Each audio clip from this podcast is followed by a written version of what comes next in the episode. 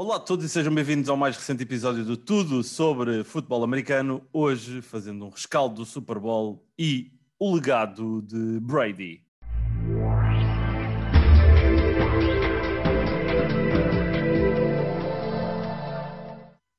Pois é, mais um episódio uh, aqui com o Pedro Fernandes a ser novamente aqui o meu, minha, o meu duplo, não o meu duplo, a minha companhia. A companhia, Sim, companhia... Também, companhia também é estranho. Companhia faltou o Batatune. Não, Batatinha. Não, Batatinha. É o programa. Não estás a dizer que tudo do Batatune, meu? Não. Eu era muito novo, eu era muito novo. É, eras, eras um, um bebezinho. Jogavas ao Hugo também, aquele para a esquerda. Ah, tá... isso jogava, isso jogava. Jogava muito. Até à caverna das casas. muito bom, muito bom. Aqui o início com, com humor, com boa disposição, como sempre. Mas lá está, fazendo aqui um breve rescaldo do Super Bowl 55, onde vimos os Tampa Bay Buccaneers vencerem os Kansas City Chiefs 31-9. Uh, Pedro, eu hoje gostava contigo aqui de no fundo, tirar uh, os principais destaques do jogo. Um, não foi o jogo mais espetacular, uh, não, não, vamos estar aqui a, a, colocar adornos. Não foi um Super Bowl espetacular, não foi o Super Bowl que nós esperávamos, mas uh, há muitas ilações que podemos tirar daqui e quais é que são aquelas que tu gostarias de destacar? A primeira é. E pegar no que disseste, acho que foi um Super Bowl triste para o que se esperava, especialmente com a narrativa toda.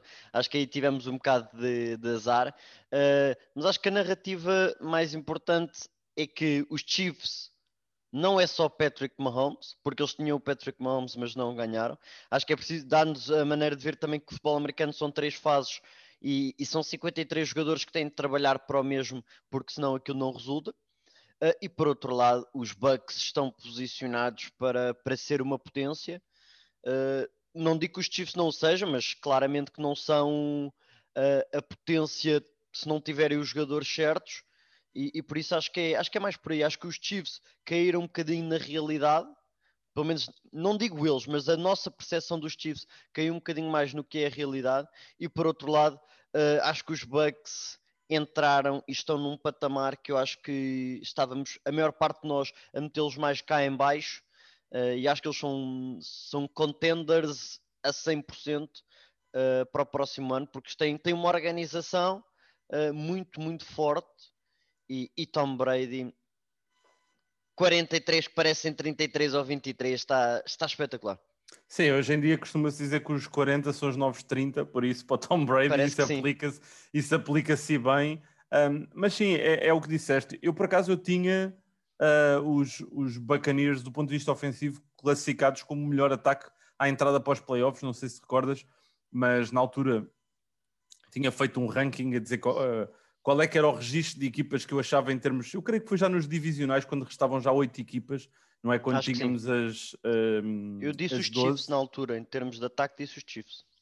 Acho pois, que, e, e, isso se calhar os dois melhores, eram se calhar os dois melhores. Uh, os Packers, se calhar ali, acho que estavam muito próximos do, dos Chiefs, mas os Bacanis primeiro um ataque mais explosivo, porque era um ataque que tinha as duas ferramentas, o passe Sim. e a corrida, e podiam aplicar o veneno que quisessem à defesa. O que eu não esperava é, é a defesa ao nível que estava, esperava uma boa defesa, mas não esperava uma defesa a fazer uma coisa que uh, foi uma estatística que eu vi durante uh, já depois do Super Bowl e, e, durante os últimos, os últimos dias, que Patrick Mahomes teve o seu primeiro jogo uh, no secundário na universidade e agora nos profissionais em que não marcou um touchdown. Foi a primeira vez na carreira de Mahomes que isso aconteceu. Pá, e aí tem que se dar o, aqui o, o uh, o destaque a Todd Bowles, porque fez um trabalho incrível. Foi talvez dos melhores planos uh, de, de, jogo defensivo que eu me recordo de ver. Sim, se pudesse haver eh, prémio de MVP a quem foi o, o melhor interveniente do Super Bowl, seria a Todd Bowles, isso aí acho que não há dúvida nenhuma. Nós sabemos não. é que não vai ser dado ao, ao coordenador, mas se houvesse um interveniente que fez este resultado ser como foi, foi Todd Bowles, de certeza. Sim, a, a, equação para este jogo foi mesmo TB mais TB igual a vitória, porque Tom Brady e Todd Bowles não brincaram em serviço ofensivamente Brady e, e também um, defensivamente Todd Bowles. Uh, na defesa, uh, destaque obviamente tem que ser dado a Devin White por toda a energia que dá, mas Lavonte David foi excepcional E na linha defensiva eu tenho dificuldade em destacar um, mas eu acho que o Su era o jogador que, que, que eu destacaria, porque há dois anos atrás tive a oportunidade de comentar o Super Bowl entre os Rams e os Patriots, em que hum, na altura tínhamos o Su do lado dos Rams uh, a jogar contra o Tom Brady do lado dos Patriots, desta vez estavam do mesmo lado, e acho que o Su jogou muito bem. Foi um jogador, ele já não é o jogador que era. Ele, não, não. Eu lembro-me lembro que ele nos primeiros 3, 4 anos não digo que foi tão dominante como o Aaron Donald, mas foi muito dominante. E... É, é, era claramente o melhor na posição. Era sim, claramente sim, o melhor. Sem dúvida. Mas agora lá está, já está num, num registro diferente da sua, da sua carreira, mas continua a ser uh, uh, uma máquina. Um, depois na secondary, tenho dificuldade aqui em destacar um em particular, porque quando tu não dizes muito os nomes dos corners, por norma, é porque dos corners ou dos safeties, é porque por norma eles estão a fazer um bom trabalho. Mas tu há aqui algum que destacarias? É, é como tu dizes, é, é diferente. Um, é, completo, é muito difícil dizer mesmo quem é que foi, quem é que foi o melhor na secundária. Um, talvez vou dar o destaque ao Carlton Davis porque foi o queimado da outra vez e desta vez acho que deu apenas menos de 20 jardas ou menos de 30 jardas para um que tinha dado centenas de jardas na semana 12 vir para um jogo no palco maior e vir, hum, e vir aqui fazer o jogão que fez, acho que é impressionante. E depois é, é o que, é que, tive a oportunidade de dizer na emissão: dos, seis corner, dos três cornerbacks com os três safeties que jogaram, o mais velho em termos de experiência é o Carlton Davis com, com três anos de experiência. É, é, muito jovem a secundária do, dos Bucks e o Todd Bowles metê-los neste plano contra um ataque tão explosivo e eles fazerem o que fizeram é, é espetacular. Sim, e, e, o que é que tu achas que, de alguma forma, isto é uma pergunta quando, eh, aliás, isto é, são duas perguntas numa, que é, a primeira, o que é que isto representa para o legado de Tom Brady, esta vitória neste Super Bowl, e depois junto a isto é, um, e agora? Porque estes Buccaneers, como tu disseste, têm um, um plantel ainda jovem, tem alguma, alguns jogadores que estão em, em final de contrato, podem ir para o mercado livre, mas o que é que tu perspectivas aqui para estes Buccaneers uh, para, para o próximo ano e para este legado de Tom Brady?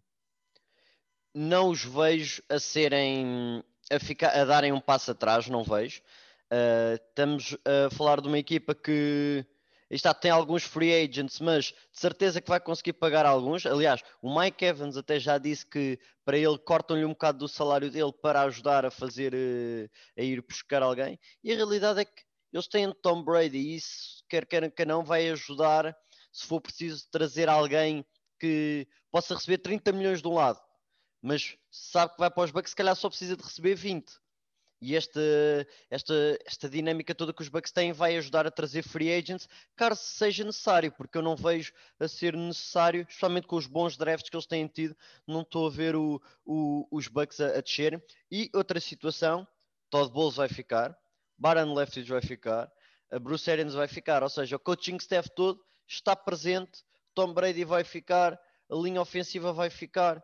Não há nada que diga que os Bucks vão descer de, de nível. Claro que vão ter de se reinventar ofensivamente, expandir ainda mais o ataque e do outro lado Todd Bowles também começar a, a evoluir um bocadinho mais a sua, a sua defesa, mas eu acho que não há nada que nos diga que estes Bucks estão, estão em queda livre, não, não há nada que diga que eles não possam ainda ser melhores no próximo ano. Sim, sem dúvida. E pegando só nesse tópico que tu agora disseste, Byron Leftwich, Todd Bowles, Bruce Arians regressam. Era falado que, que Arians podia retirar-se, mas como é óbvio, faz todo o sentido que regresse. Leftwich não foi tão falado para nenhum cargo, acredito que possa ser talvez alguém quente no final do próximo ano, ou quem sabe para suceder a Bruce Arians se ele realmente sair. Todd Bowles já teve uma oportunidade como head coach nos Jets, correu bem no primeiro ano, eu acho que ficou 10-6 no primeiro, na Sim. primeira temporada nos Jets, mas depois os Jets nós já sabemos que são uma, uma organização algo disfuncional. Vamos lá ver se o menino Salah consegue meter ali sentido naquilo. Um, mas achas que Todd Bowles vai voltar a ter uma oportunidade como head coach ou achas que ele é coordenador e deve-se cingir a isso? Eu acho que se ele for para head coach tem de ser eh, inteligente, entre aspas, onde se vai meter e qual é a situação que se vai meter. Acho que primeiro ele quer e acho que vai, mas eu acho que ele tem de ser, aí está, inteligente e ir para uma situação onde primeiro, ofensivamente, haja estrutura para ele levar um coordenador com, com ele e que não tenha de criar nada de raiz, esteja mais ou menos estruturado. E eu acho que é importante ele continuar com a defesa. Eu acho que foi uma das falhas que ele teve, especialmente em Nova York, foi eu agora vou ser só head coach porque há demasiadas responsabilidades, há demasiado isto e aquilo, conferências de imprensa, que não tem de se preocupar quando é coordenador defensivo. E eu acho que da primeira vez ele passou isso tudo para um coordenador defensivo e deixou de ser ele a fazer. Eu acho que é importante, como vemos estes coordenadores ofensivos, estes prodígios todos, a irem e a pegarem no ataque, ele tem de ir e pegar na defesa e fazer o que ele faz. Porque ele é bom, porque a defesa dele é muito boa. Portanto, não há razão, a meu ver, para ele sair do, dos Bucks e ir meter outra pessoa a comandar a defesa dele. Pode ter ajuda, claro que vai ter, nem que seja um assistant coach no que toca ao lado da defesa, mas acho que é importante, se ele for, ter um ataque organizado e ter uma defesa que seja a defesa que ele quer e que seja ele a pegar nela.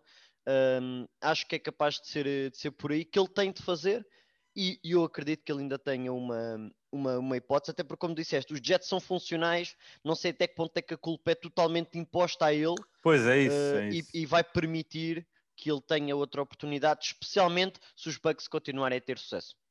Sem dúvida, sem dúvida. Uh, aproveito aqui para deixar um agradecimento a todos que nos acompanham aqui no Tudo sobre Futebol Americano. Vamos continuar a lançar mais conteúdo relacionado aqui com a NFL, relacionado com o futebol americano. Por isso, já sabem, vão comentando, vão partilhando vão trazendo também os vossos amigos uh, e amigas aqui para este desporto fantástico. Agradeço-vos e uh, também agradeço aqui em nome do Pedro e do, e do Nuno pelas imensas mensagens cheias de aspectos positivos, com o bom feedback que temos recebido ao longo dos últimos dias. Uh, aproveito para vos deixar um grande, um grande abraço e despeço-me até ao próximo episódio.